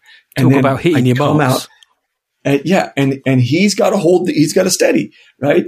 And so he's gone off the bar where all the party is, you know, like we've gone in like this, we've come out like this, we've gone into this room like this, right? You know, no, let me be a little more descriptive so it's podcast. So he follows me in at a certain angle. We open up to my right, uh, and then he follows me in uh, to the left a little. We go into the room. I throw the bounty on. That whole thing happens. He pulls out, and uh, it's a family show. And comes back and follows me into the elevator. We go down in the elevator. Somebody gets on with me. That they get off. They leave. He, I, I, you know, I kind of fall, you know, like uh, falter a little bit. He comes out uh, of the elevator, and then we follow, you know, this these load changes, and then, you know, so the the the brain bar is up there doing what Jon created with the volume, uh, with Yeah. the camera, with the you know the Unreal Engine going, and and and all these incredible things are all going on to tell this moment where I walk in, and I finally get to the armor and heavy, and I fall down, and I just made it there, just got there, and you know, then I fight with heavy and that whole thing. But that one shot was brought to you by your countryman, uh, Simon Jayes, who is a genius, and everybody who's running uh, behind him, holding the kid, like everything. Like you got, you got. Um, it's it's not even. I I can't name everybody who needs to be named because we'd have No, a five no. hour show, but like we really do as Star Wars fans need to appreciate that this Yeah. wasn't told by one guy, and Jon's you know as responsible as as you know uh, Simon, as Dave Klein, as uh, Murph on second, and JJ is the stunt coordinator. Like eh, like I, I, Kim Richards, who's my first AD and has been there uh, and is a beacon and is also the other one who saves me from losing my mind some days. um, uh, she's you know she and I I'm like her big brother. She's like my little sister, but she is is so creative and and, and moments has to knows what I'm what I need so that I can you know propel my character. And so she's got to direct me in these moments, you know, these little moments, because there's a bigger story that needs to be told or whatever. Um, I think I answered a question, but more importantly, I really did want to shout out to Simon Jayes, uh, and somebody needs to recognize this man for the greatness that he is. Just like uh, you know, Craig, who was running steady in first season, Simon has you know continued to raise our levels, uh, and and I can't begin to tell you how important everybody is on that set. Well, I've got I've got one more question. Okay, and then if you don't mind, if you've got the time, Brendan, we can do some quick fire questions that Yeah. have been sent in from some of our listeners. Okay, Yeah. quick fire. Okay. Most most of them are a laugh, to be honest. But Yes. yes, one last question. Okay, back in the uh, was it twenty one or twenty twenty? I think it might have been twenty twenty. Matty boy, you'll have to remind me. The Disney Investor Day. When was that? That's 2020, wasn't it? Right at the end, isn't it? I think it was 2020, wasn't it? Yeah, Back in 2020, I 2020 feel like. at the Disney Investor Day, Lu- Lucasfilm, the Lucasfilm like kind of showcase, Kathy Kennedy Yeah. was there and she said, look, we're doing this, we're doing that, we're making this show which ties into Mandalorian and eventually there's going to be this big kind of crossover Climactic. finale event. Yes, climactic event. Is that still on the cards from what you know? Is that still happening? Is that still the plan, would you say? Yeah, I just don't think it's as um, immediate as it was going to be. I think I think uh, Kathleen kind of gave a longer prognosis than what was presented to me initially. Um, but I think with the success of streaming and the way the world's changed in that way, and the the um, the shutdown and everything, and the way that affected you know just theaters in general, I I'm I am curious to see how we end up resolving the there is a bigger story to be told and, and very connected. So I'm very curious to see how we resolve all that. Okay. Whether it's TV or film, maybe. And Dave Filoni save theaters. Oh, man. Check and If see they if they're buying stock in all these theaters because then you know that's their plan. Do you know it? We're going to be able to see the climactic event on the big screen, mate. I'm a big screen boy. Yeah. Give it to me. I mean, look, here for that, mate. So, um, I we mentioned it. Quick fire questions. We've got these in from the listeners, mate. We asked the listeners if you could ask Din Djarin one question, what are you going to ask him? And we've got some, um, we've got some spicy questions for you, mate. So if you if you're okay, we're going to chuck some at you. let's go. Here we go. Uh, Eamon Jacobs, our mate, says, "Does it not get a bit hot under there?" yeah, hundred percent gets steamy. It's a little uh, wank and stank inside, and I would say this: Lateef's helmet is even worse because he's got all those dreads, and it's all initially was all packed up in there. Yeah. Now it's a little better; steam up quite as much, but tho- those hey, those dudes have big heads. I have a little, you know, pinhead. My brothers were right. I have a pinhead. I can. I there's a little better airflow for me, but those dudes will steam up and run into things. I don't have that problem. I can see everywhere, mind you. Well, okay, excellent. Up up next, we've got Commander Taylor, all the way from Canada, who asks. I would ask him what he plans for Grogu's future after Din is gone. And yes, lots of adventures await changing their path every day, but ultimately, what does he want for Grogu? So channel that Din. What does he want for Grogu, mate? Commander Taylor, I can tell you unequivocally what he wants is for Grogu to live a good, strong, righteous life. And so if he, it's like what we want for all our children, right? Like we want them to go on and live in a better world because of maybe I did some right things as a father, but him going from foundling to, to whatever, whatever he becomes, uh, he wants it to be his progression and, uh, he wants it to mean something much more than, uh, than whatever it is at, this time, right? Like, Yeah. go live your life the best you can. That's, and right now we're seeing it. We're seeing him, right? He's giving them life lessons. You got to be able to navigate. You got to be able to, it's not just about fighting. You know, we get Yeah. caught up in the idea of, you know, Mando's about this fighter, but I don't know, like Sorgan looked like he might be a lover too. Dude, well, I mean, look at you, mate. Look at you. Um, remember what the Last Jedi said as well? We are what they grow beyond. Um, t- uh, we got one here from Newcastle United fan Jake Swinburne. He said, "Din, what's Boba Fett like?" Oh, he's a little gruff. He's uh, short tempered. He uh, he did find some zen, I think, through working with the Tuskens. He he found some, you know, long term happiness. Um, but uh, overall, I know he's the best kind of friend you can ever have. You know, you can count on the guy when you need him, and sometimes you don't even know you need him, and he comes. So I, I'm a big fan, and uh, the fellow who plays him, Tim, is an exceptional human being. So Yeah. that helps too. What a lad. What a lad. Okay, Paladin for Pizza says, Has the N1 filled the hole in your heart from losing the Razor Crest? No, it's garbage. I want it off. I hate it. I hate everything about the N1. I don't even understand the progression to the N1. I feel like it's a midlife crisis moment and that everybody should come and save Din. It's a cry for help. He's clearly go got an issue. car. It's like yeah, the like sports who car. gets an AC Cobra when they got a kid? Like you got a two seater and you're a bounty hunter? I am so mm. confused. I and Where'd you put you, your bounties? Where'd you put your uh, bounties? I, yeah, so I just got to evaporate them. I gotta, I gotta go find the pulse Gotta get some rifle. bunts I somewhere. can go, you know, like it makes no sense. That's all I gotta say. Like, no, I have one more thing to say. They also Okay. built it to spec. Oh, Now, when you say they built it to spec, what do you think that means, guys? Was when was built it it to seen size, to scale. Yeah, Yeah, the Phantom for Menace. what? Who? Yeah, who drove it? Oh, for Jake Lloyd for for little Ani, little yeah. Anakin. How old was he? Ten. Nine. Uh huh. Yeah. He was nine. Oh, I see. Does you had a bit of trouble does, fitting into you. I mean, it was one of, like one of the first things that we found out real quick.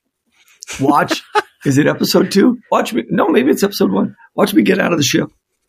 Lateef can't Just get all the way in because he's too big. and remember, he was standing up when he was driving, right? How Yes, deep pretty much. Is that well? Oh. Like it is. It, it's not wide enough. Like whatever, they're gonna kill me, but I don't care. They can come fight me. Keep this in because it's really important that you, everybody understands. In the in the stage direction, there's a letter. There's there's a ladder that comes up, and I get in and out. When I got to set, they were like, "Hey, make it look good. We're not going to use a ladder. We know you can do it."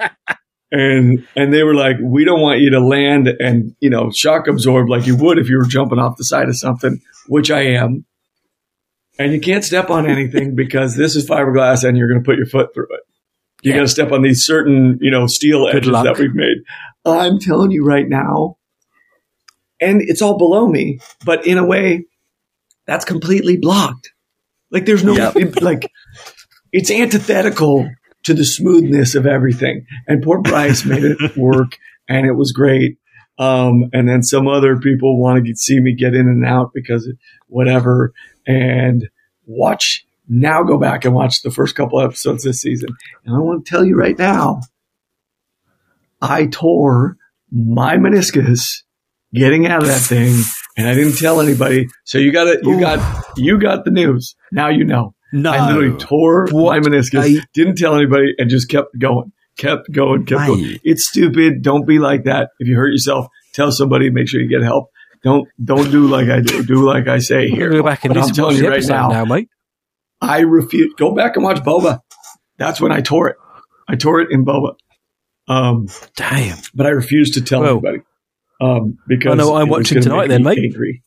Yeah, dude. I Oh, know what- uh. I know what I'm watching tonight. well, um, before before Mando had his midlife crisis and got his N1 Starfighter, the Max Rebo Experience asks, Din, did you really have a relationship with that pink Twi'lek?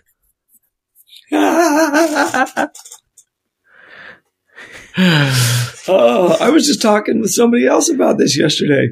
Um, where is this? Very Big, oh, here we go.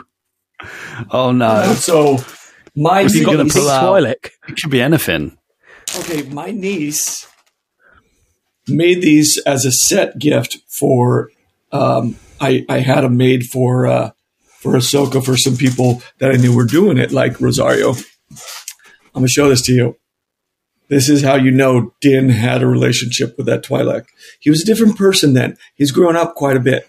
I understand what it means to a lot of you, but this, mind you, this is a kid's hat. But uh, Kibby Designs, I got to throw it out. It's my niece and my nephew, and they're amazing. Uh, they crocheted this or whatever. I don't know, uh, knitted this. Um, it doesn't look as good, but you can see it's got, and and it's supposed to go on your head a little bit better than this, but I have headphones on. But I'm here for you it. know, it's my Twi'lek look. So yes, Confirmed. Confirmed. hundred percent, hundred percent. Oh, I don't think the helmet ever came off though. So that that's you know, was it really a You're a relationship? talented man. Bre- Brendan, this has been this has been phenomenal, mate. Thank you so much for spending the time with us, answering our stupid questions, answering us our juicy questions, and maybe even giving us a bit more than we asked for. We are very, very, very grateful, mate. It's always a good time. You're a friend of the podcast. Uh, Brendan, get out to London. Even if on. even if you can't make celebration, just come I out, think come out, mate. We'll go for a curry. We'll I go think for I'm a trying pint. to come out for yeah. I want a pint. I want the curry. Uh, I'm not. Yeah, I've watched. Ted Lasso, so now I will not eat when you're like, no, the spicy, go with it. I'm gonna just be. do I'll it. be the rude American and be like, no, no. No, no, embrace the spice. I don't want to bleed. but I, I, I, I really do appreciate you guys. Um, and I do love, I do love Star Wars sessions. Just so everyone understands, check them out. Like if you haven't and you're a fan, then you're not really a fan. Get out there, check him out. And now I have to go back further because I did not know you had my dude on there. Like the, like, Yeah. he is the he is yeah, I just love love him love him I'm He's a guy. and He's a guy. and Easy guy uh, to love. really stoked and I will tell you right now guys anytime last minute whatever as long as I'm not on the pitch or on if I'm on set I'll even do it just shout at me because I'm usually I'll hold you waiting to that, to. Video call. waiting till the lighting goes yeah and so I'll be right there do it do it I love it thank, Thank you guys you, so mate. much I appreciate it and Thank you, uh, dude. cheers to cheers to you guys and and I hope and wish all your uh, force dreams come true. But as a Mandalorian, the force can go shove it. This, is, the way. This is the way. Oh, we got we got we got a lot of love for you, mate. Even if you are an Arsenal fan. All right, we'll we'll call it we'll call it How did Yeah. that word come off so different than it should have? Let's go, Gooners. Hi, this is Daniel Roebuck. Yeah, and hey, hey, hold on, get out of the microphone. This is Greez Dritus. Yeah, you know me from Jedi Fallen Order.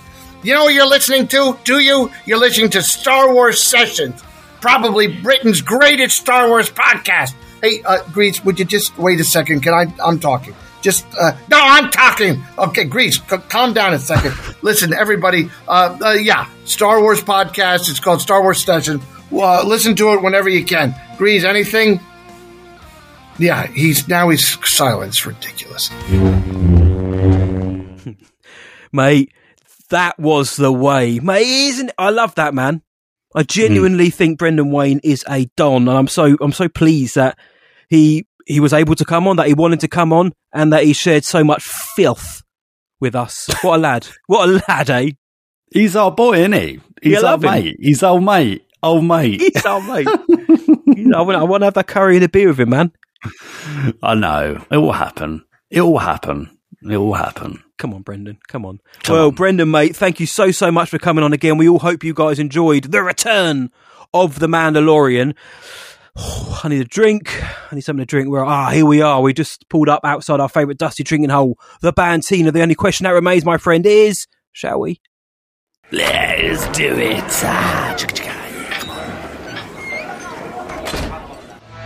Can I offer you a libation to celebrate the closing of our shared narrative? A libation. Can I persuade you to join us for a drink? Anthony, give me the spiciest drink you got. Pour me another Parkellen Sling. Where are you going, Master? For a drink? For extra content, go to patreon.com forward slash Star Wars Sessions. You know it's gonna be so good. Best podcast. Best podcast. Best podcast. That's right. Mm. Spice is part of the Bit of a Bantino. It's the Patreon questions section. Uh, to kick us off, Matty Boy, it is our lad. He's a top lad. He is a little bit of a local boy. Uh, Scott Fisher. Scott Fisher he says, which Star Wars character most reflects your real life self? No surprise for me being the clones. Not just this guy. I love it. He loves it. Not not just the obsession, of course, but like in the Umbara arc in the Clone Wars, as a soldier myself, we're taught to follow orders, but also we're empowered to make our own decisions. Like when Five says, especially when the orders we are given are wrong. So, who in the Star Wars universe reflects you the most? What a lovely question from Scott. That's quite Wow. deep.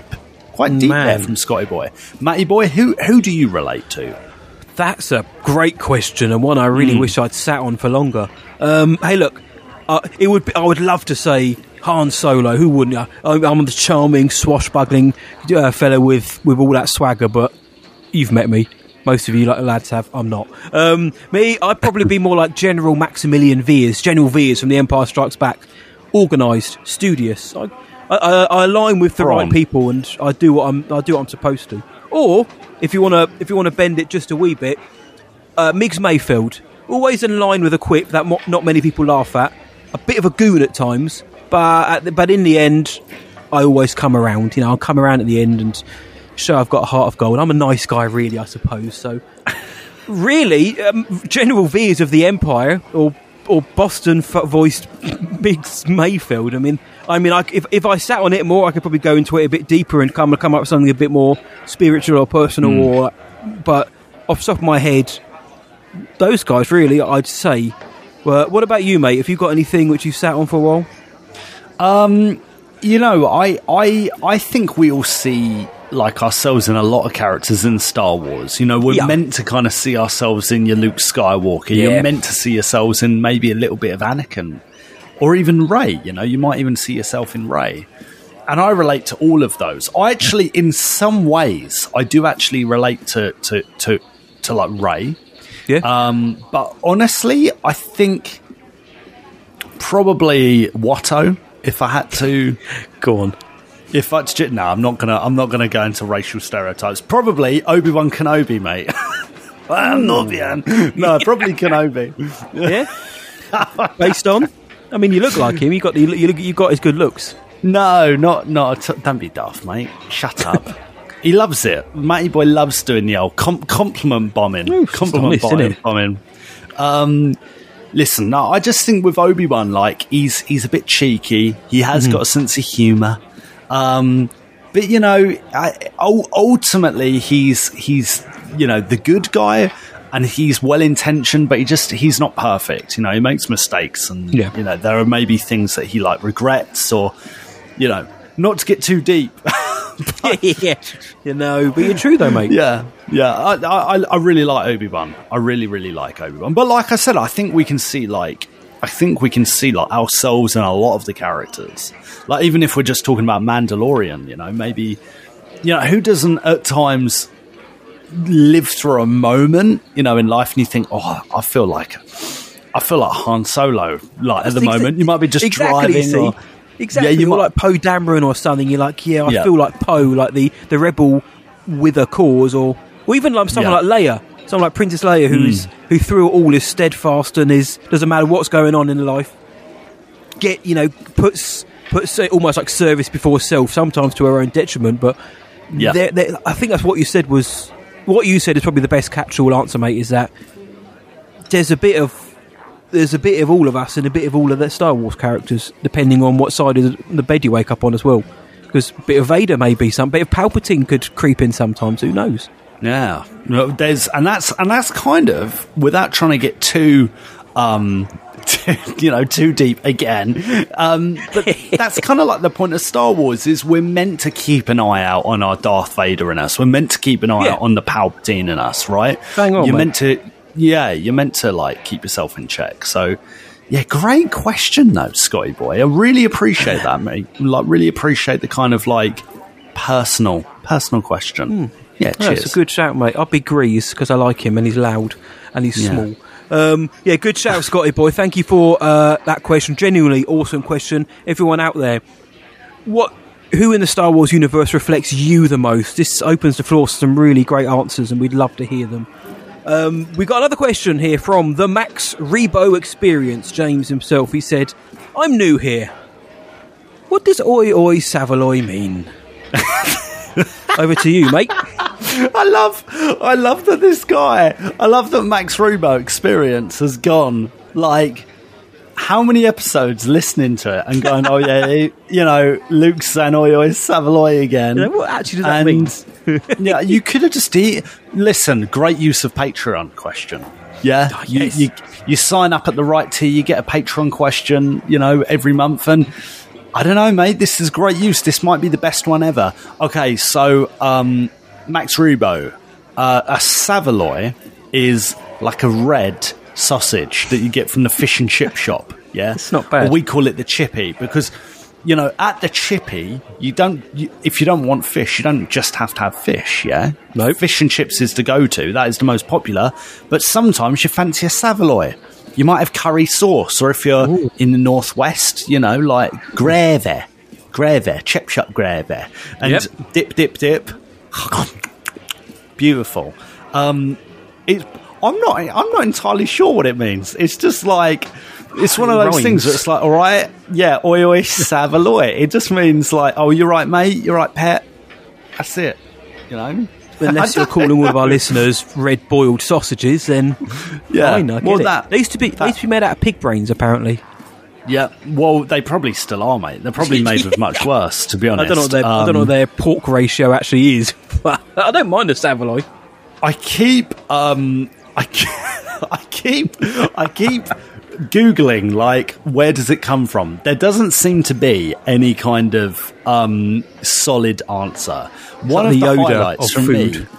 One of the highlights from me is from a forum that I believe is a little bit controversial at times. It's called Mumsnet, okay? Mumsnet.com, and it says um, to ask, this person's asking, what on earth the phrase oi oi saveloy means? Someone's.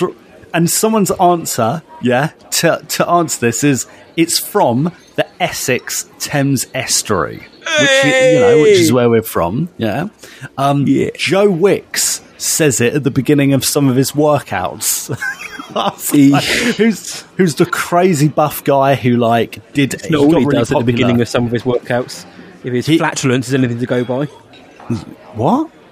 Remember that time when he uh, he did one of those like PE sessions for the school kids, and he didn't Yeah. realise the cameras were on, and he just did a couple of blow offs at the beginning of it. No, I and didn't it know that, viral. mate. It was that. incredibly didn't wa- funny.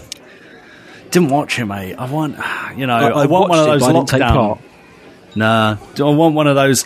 But yeah, it was he was crazy popular during the um during the lockers, wasn't he? During the lockers. Mm-hmm. Yeah, and was, mate. also Dave Dunn. Dave Dunn looks like he could be like his brother or his cousin.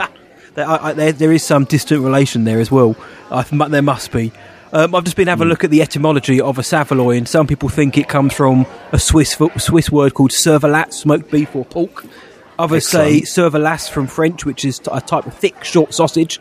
Others say maybe the Savoy, which is part of uh, uh, a bit of area in between France and Italy, Switzerland. Other people say cervelletto, which is cerebellum in Italian. There's so many different, probably wrong, um, things that are attributed to the etymology and the origin of the Savoy. We just know it as an intro for this show and something which is shouted in the Essex Thames estuary. So um, It wasn't always. It's a greeting. It, it wasn't always used on the sessions. It just came about, wasn't it? I don't know. I'm sure Chris Fox, who's been listening to all of them from day one, I'm sure he can probably pinpoint the the, the episode where it came into fashion. I used to say at work every morning as well. I'd walk in oi, worked in an office. I'll go, oi, oi, Ah. Saveloys, or I've always been a bit more truncated, which is, is oi oi, which is what I say to people when they walk in. Oi oi. Um, Yeah, Sometimes oi, to the wrong people when they don't get it, but oh well. Sessions in It's, it. yeah, it's it's it's um affection. It's all affection. Look, Max Rebo, we've probably spent way too long on this question, but like I said, yeah, mad good good use of Patreon question, mate. Um, right, onwards and upwards, maybe I don't know, or downwards. Who knows? Lloyd Hunt has got his first Patreon question as well. He says, "Hi all, no question." Just a quick hello. So I got you there, didn't I? He goes, I've recently discovered the sessions and I'm loving the positivity. We'll hopefully bump into some of you at Celebration. And uh, that is from at Lloydy110. Um, Lloyd, thank you so much, mate. Thank you so much for the kind message and just for just for that. You know, we, we appreciate every single person who who chooses to support the podcast financially. You know, we know not everyone can do it, especially at the moment. It's really tough. Um, but yeah, it really, really helps us. And it's, I don't know, it's like reassuring in a way. Do you know what I mean, matey boy? Like it's reassuring that these like guys out there like love the extra content, love what we do. It's just nice. It's really nice. So cheers, mate. Yeah, cheers, Lloyd, for taking the time to send that message in. We genuinely do appreciate you, and yeah, absolutely, we do hope we bump into you at celebration. Just let us know during the weekend your whereabouts, and if the signal at the ExCeL allows for it, we'll all hang out for a bit. We'll, we'll, we'll Yeah. have a high five, we'll slap each other on the back, and we'll talk a bit of. Star Wars. But honestly, mate, thank you so much for just sending that in. Genuinely appreciate you, mate. This is the way. Uh, Scott, Max Rebo, sounds mad. Lloyd, thank you so much for sending in your Patreon questions this week. We'll be back again next week with another batch of March questions. But for now, bartender, sorry about the mess. That's going to bring an end to our time here in the Bantina.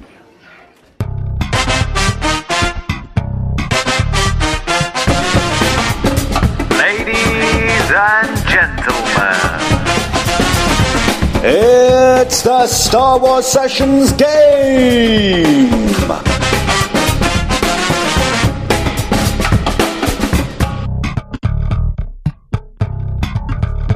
Game! Yes! And here we are. At the end of every episode, we end the sessions with a Star Wars themed game. We alternate who's going to host this week.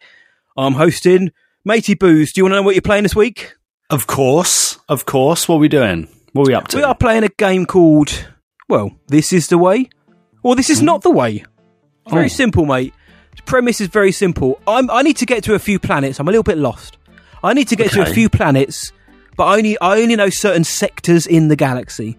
So I need you to direct me. I'm going to give you some planets and the sector, and I need you to confirm whether that planet is in that sector by saying, "Oh yeah, this is the way," or "Ah, this isn't the way." Oh no! So I need directions, mate. I- what for do you mean by sector? Do you mean like rims, or do you mean like? You'll you'll you'll hear on the you'll understand on the first question. Okay. Oh no. So okay. I yep. need to say, "Oh yeah, this is the way." If you think this planet is in this sector, Okay. which is, uh, or this is not the way. If you don't think it is, so can you tell me, mate? I'm lost. Can you tell me if Utapau is in the seven G sector? I don't think it is. What have you got to say? 7G? 7G sounds like we're getting upgraded to in 2026, mate. yeah. Um, no, I don't think so. Don't This think the so. way? This is not the way? It's not the way. It's not the way, mate. It's not the way. Oh, just check the sat nav. You're right. This is not the way. In fact, Oh, Ilum is in the 7G sector, or now Oh, it is real. It Yep, is actually a sta- base. is- Oh, no. was Ilum. Yep. So the 7G sector, uh, known Okay. for not having a very good name. How about this one? Um, Yep. Can you tell me if Mustafar is in the Atravis sector? No, this is not the way. his, his face. He loves it, doesn't he? what? What? What does, what does it, what? What does the sat? Oh, the sat nav says it is in the Atravis sector. I'm lost Excellent. now. Thanks, mate. Excellent. So uh, one Cheers. right, one wrong. yeah. Can you tell me The Dagobah- system. Yeah, no, that was that was where the game came from. Actually, That's- but I thought sectors are easier than systems. Um, Dagobah is that in the Sluis sector? In the Are Sluis not- sector? Are you making this up? Is this rubbish? Is Oh, you, this? you, you, you tell me. are you? You're winding me up, aren't you? This this, this is not is, true. Is this stuff Dagobah is not in real. the Sluis sector? I always think to myself, like, there's there's not much point having a Star Wars map, like a galactic map, because like they, they change it every few years because we get new planets, don't we? Like, yes, why not? This is the way. Uh, no, yeah, it's the way. Yeah, the sat nav's telling me that Dagobah is in the Sluis sector. This is real stuff, mate. It's, this has been like that since 1980 It's- something. Um, oh, all right. Yeah, this this is all this is all a fish. Um, Okay. Oh no, I'm, I'm feeling like a bit of uh, a snow fight. Hoth is Hoth in the Sanbra sector. It's not. This is not the way. That sounds made up. this is not the way. Let's have a look. Oh, actually, um, no, it's not. But D'Qar is. So it is a real sector. D'Qar from the Last Jedi is in the. I like the way section. I like the way you just wanted to add that in. Yeah, but it is real. Yeah. yeah, yeah, yeah. We'll get in D'Qar and find out. Oh, oi, I'm so sorry. Uh, I've got two more for you, mate. I think. Yeah, two more. Uh, Yeah. Capital, the capital, Coruscant. Mm. Is it in the gold sector? Yeah. this is the way. Why not? He's, he's sure about Why not? Why not? Uh, eh? uh, oh, this is imaginatively named. It's in the Coruscant sector. I prefer that to gold. To be Just fair. take the NT I, off. I was expecting it to be like a lame, like yeah, the gold set. You know, Yeah, because it's the, the- capital. That's it. Well, Lando's going to check the gold system with Jannah at the end of Tross or something like that. So that's where it came from. Um, Oh. got Tross on the brain or the sequels anyway. Okay, final question, mate. Speaking of sequels, Takodana. I want to go to Maz's castle. Fancy a point. Is it in the Tashtor sector? I miss Force Awakens. I'm going to stick that on soon. Same. Yeah. Same. Um. Yeah. This, is, is the way. way? Um, Matty boy, you know I know none of these. It, it doesn't matter. Either way, this is this is for the listener. This is Yeah. for you guys. Yeah, this is educational for you because this is news to me. This I is you, mate, this is I, I can't say I know really any of these e- either. Like some of the systems, maybe yes, like the Ilenium system and things like that, or the Anoat system, like Bespin and all that. But I can tell you though that Takodana is in the Tashtor sector. This is the way. So you've got that one bang on the money, mate. So by Yeah. my by my rights, you've got one, two, right. Uh, Excellent. you got two right out of six. So but really, I didn't. Do you know what I mean? I didn't actually get them right. I just like it was just you guessed correctly. shot in the dark. Yeah, shot in the dark. Sometimes and all you and I- need, mate. Shot in the dark, and I, and I got two people. Hit two Yeah. people. Exactly. It's That's like a Mandalorian. takes. Mandalorian. True That's all it takes sometimes, lads. Yeah, shot in the dark, and that's it. That's it. Luck of the On draw. your bike. Mate, you got two out of six. That's 33%, I think. Uh, yeah, it is. But I was like, does that work out? It is. So I'll take it, mate. You got a couple right. It's a blind stab, but you stabbed a few people. Good Uh, idea, though. Good idea. No, I this like is the it. way. I respect you, you it. you helped me get. You helped me get where I needed to be, mate. So uh, this is the way. That was the way, and this is that for this episode of Star Wars Sessions, episode one hundred and ninety-eight, mate. One nine eight. It's unreal, but the fun does not end there. No one's ever really gone. Where can the world find us online, Master Blywalker? They can find us at starwarssessions.co.uk. You can search for us on Twitter, Instagram, Facebook, TikTok. Just search Star Wars Sessions and we are going to be there. Send us a message or an email. Listen, are you coming to London and you're like not too sure on something? you've got some questions about the UK or Europe or London? Like email us. Yeah. Yep. We, will Yep. answer. Send it to hello there at starwarssessions.co.uk. Please don't forget about the Patreon, patreon.com forward slash Star Wars Sessions. Two dollars, two quid, gets you in the session sickheads, mate. Come on. No Come brainer. No brainer. Come on, come on. If you want to continue what you're doing now and support the show for free, we love you for it. You can do that. Just leave us a five star rating and review on your podcast provider of choice. That's all we ask, including Spotify. You can do it whilst you're listening. Just scroll up. It's right there. Five stars. Bish bash bosh. Those five stars, they genuinely do help the show grow. It gets us out there. It gets uh, more listeners in. It gets us up the algorithm. And it ends up being another way for us to hear from more of you each and every week. So thank you. And please tell all your Star Wars friends about us. Tell your mum, tell your dad, tell your mates, tell your cats, tell your nearest helmeted handsome man. Tell your, or, or maybe you don't. Uh, tell your Ewok, tell your cousin, the more the merrier the kettle spice. Yeah. Yes, just go and tell Greef Karga that this is the podcast you're looking for. So until next time, from me, see ya, and from Luke, May the force be with you always. Luke. Luke. Ah, Yeah. Wendon Brain. I knew it was coming. Kind of works. Just about. Yeah, come on.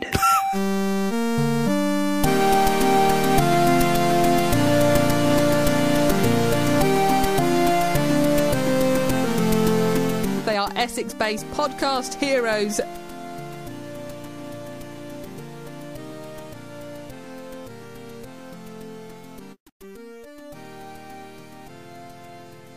We drink here.